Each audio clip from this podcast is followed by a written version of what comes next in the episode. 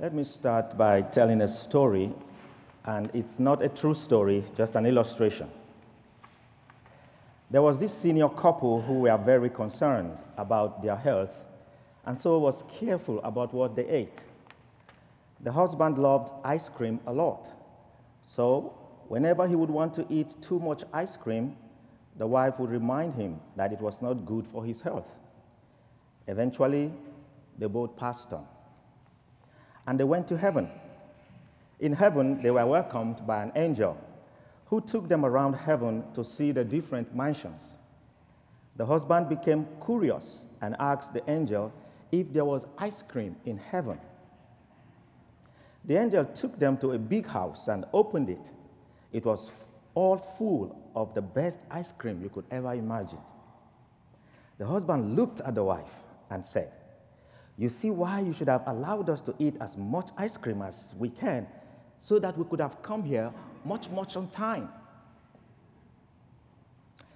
I believe you catch the joke. Jesus offers the best ice cream in the world. Oh, yes. But not the type of ice cream that we are used to, not vanilla, strawberry, or chocolate ice cream. Rather, Christ offers to us the best form of human life. The Sermon on the Mount can be likened to the best ice cream of human character. It started with what is called the Beatitudes the blessedness of being humble, gentle, self controlled, peaceful, merciful, just, and godly. What other ice cream could beat these characters? Then he went on to say, We are to be the light of the world and the salt of the earth. Such beautiful metaphors. Today, we have movie stars, entertainment celebrities, social media influencers, and great luminaries. We love and admire these people and the influence they have over the society.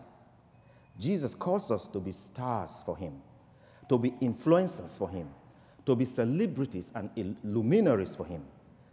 Maybe not in the sense of pomp and pageantries and the paparazzi, but in a humble way, the ways of our characters and our attitudes through good works and sacrificial services. Today's gospel takes us farther in the Sermon on the Mount. Jesus listed some popular and important aspects of everyday life under the Mosaic law as observed by the Jewish religious community. And he kind of turned it inside out. For instance, in addressing the command not to murder, he says, Don't even get angry with your brother or your sister for no good reason. Of course, we know that if people get angry for the right reasons, most probably their actions would rather be corrective and constructive and not violent and destructive. The aim is to achieve a good result and not a bad one with our anger. Regarding a broken relationship due to offenses, Jesus raises the envelope by saying that you go first to apologize to your brother or your sister. It does not matter who is right or who is wrong. Do not wait for your brother or your sister to come to you first. Making peace with your brother or sister is more than your gift or offering to God. So, do that first before you give to God. That is the order of priority in our service to God, Jesus says. If we do not forgive others, neither will our Heavenly Father forgive us. What if the other person refuses to receive our peace advance or refuses to forgive us? What if we are the victims? In this case, we should forgive the person in our hearts and move on and still try to love them even from a distance. Jesus truly knows how to raise standards. He touches the heart of true morality when he presents before his disciples that morality should not just be an outward action only, but also an inward thought. For to dwell on a wrong thought is as good as carrying out the act. In my opinion, it is not an immoral thought crossing our minds that is the issue, but owning that thought and dwelling on it like a designer designing a product. That is where the problem lies. We can disown an immoral thought that comes to us as a flash. As soon as it comes, we can reject it, just like Jesus did on the mountain of temptation when Satan came to him, perhaps with evil thoughts. Jesus said to Satan, Get the hands. Did Jesus sin because evil thoughts came to his mind? No. He didn't accept the thought, he rejected it. And we can learn from Jesus. When we resist an evil thought that comes to us, we are not guilty of that evil thought because we did not accept it.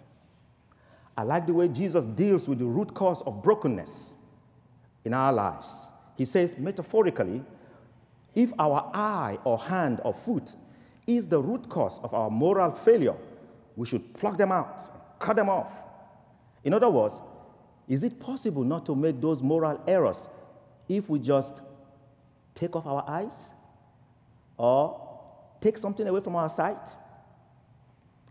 Is it possible if we just keep our hands from touching something or touching someone, or keep someone from touching us or something from touching us? Or maybe if we just keep our distance from places and from people and from things that lure us into immorality, could it be that we could manage and be morally upright? Well, I guess if we have a strong attachment to something negative, then the farther away we keep away from it. Yes, cut off the distractions, stop the negative interactions, stay away from wrong crowds and wrong places, and see how transformed your life would become morally. Wow, Jesus really knows how to blow hot. He says something like, the wrong choices can really bring hell on you. Well, whether it is the hell of bitter experiences that we are too familiar with in our broken world, or even the traditional hell fire of thunder and brimstones. Well, we cannot use our own hands to bring hell upon ourselves. Jesus wants. It is a place or situation to avoid at all cost. Jesus connects his teachings with marriage and divorce and affirms God's original intention for marriage. This brings us back to the story of the senior couple and the house of ice cream in heaven. Marriage really reminds me of ice cream. Well, I guess Jesus might be saying that his Sermon on the Mount is the way to have a sweet marriage and to have a sweet home, perhaps. I think couples should take a cue from that and try and put it to practice. Don't you think so? Today's sermon wraps up with Jesus showing us how to be a real gentleman or a true lady. He says something like, Be true to your words. Let your yes be yes, and let your no be no. Let people know you for who you are. How about that? What an ice cream. Life truly will be delicious if every one of us adheres to these teachings of Jesus Christ. No wonder the senior couple in our story at the beginning of this sermon were so delighted to find a whole house full of ice cream in heaven.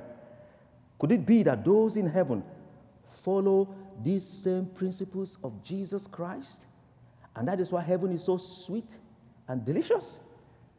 Who knows? But Jesus says, when we pray, let us say, Thy kingdom come, thy will be done on earth as it is in heaven. Let us follow these principles, and maybe our own lives here on earth will be like heaven.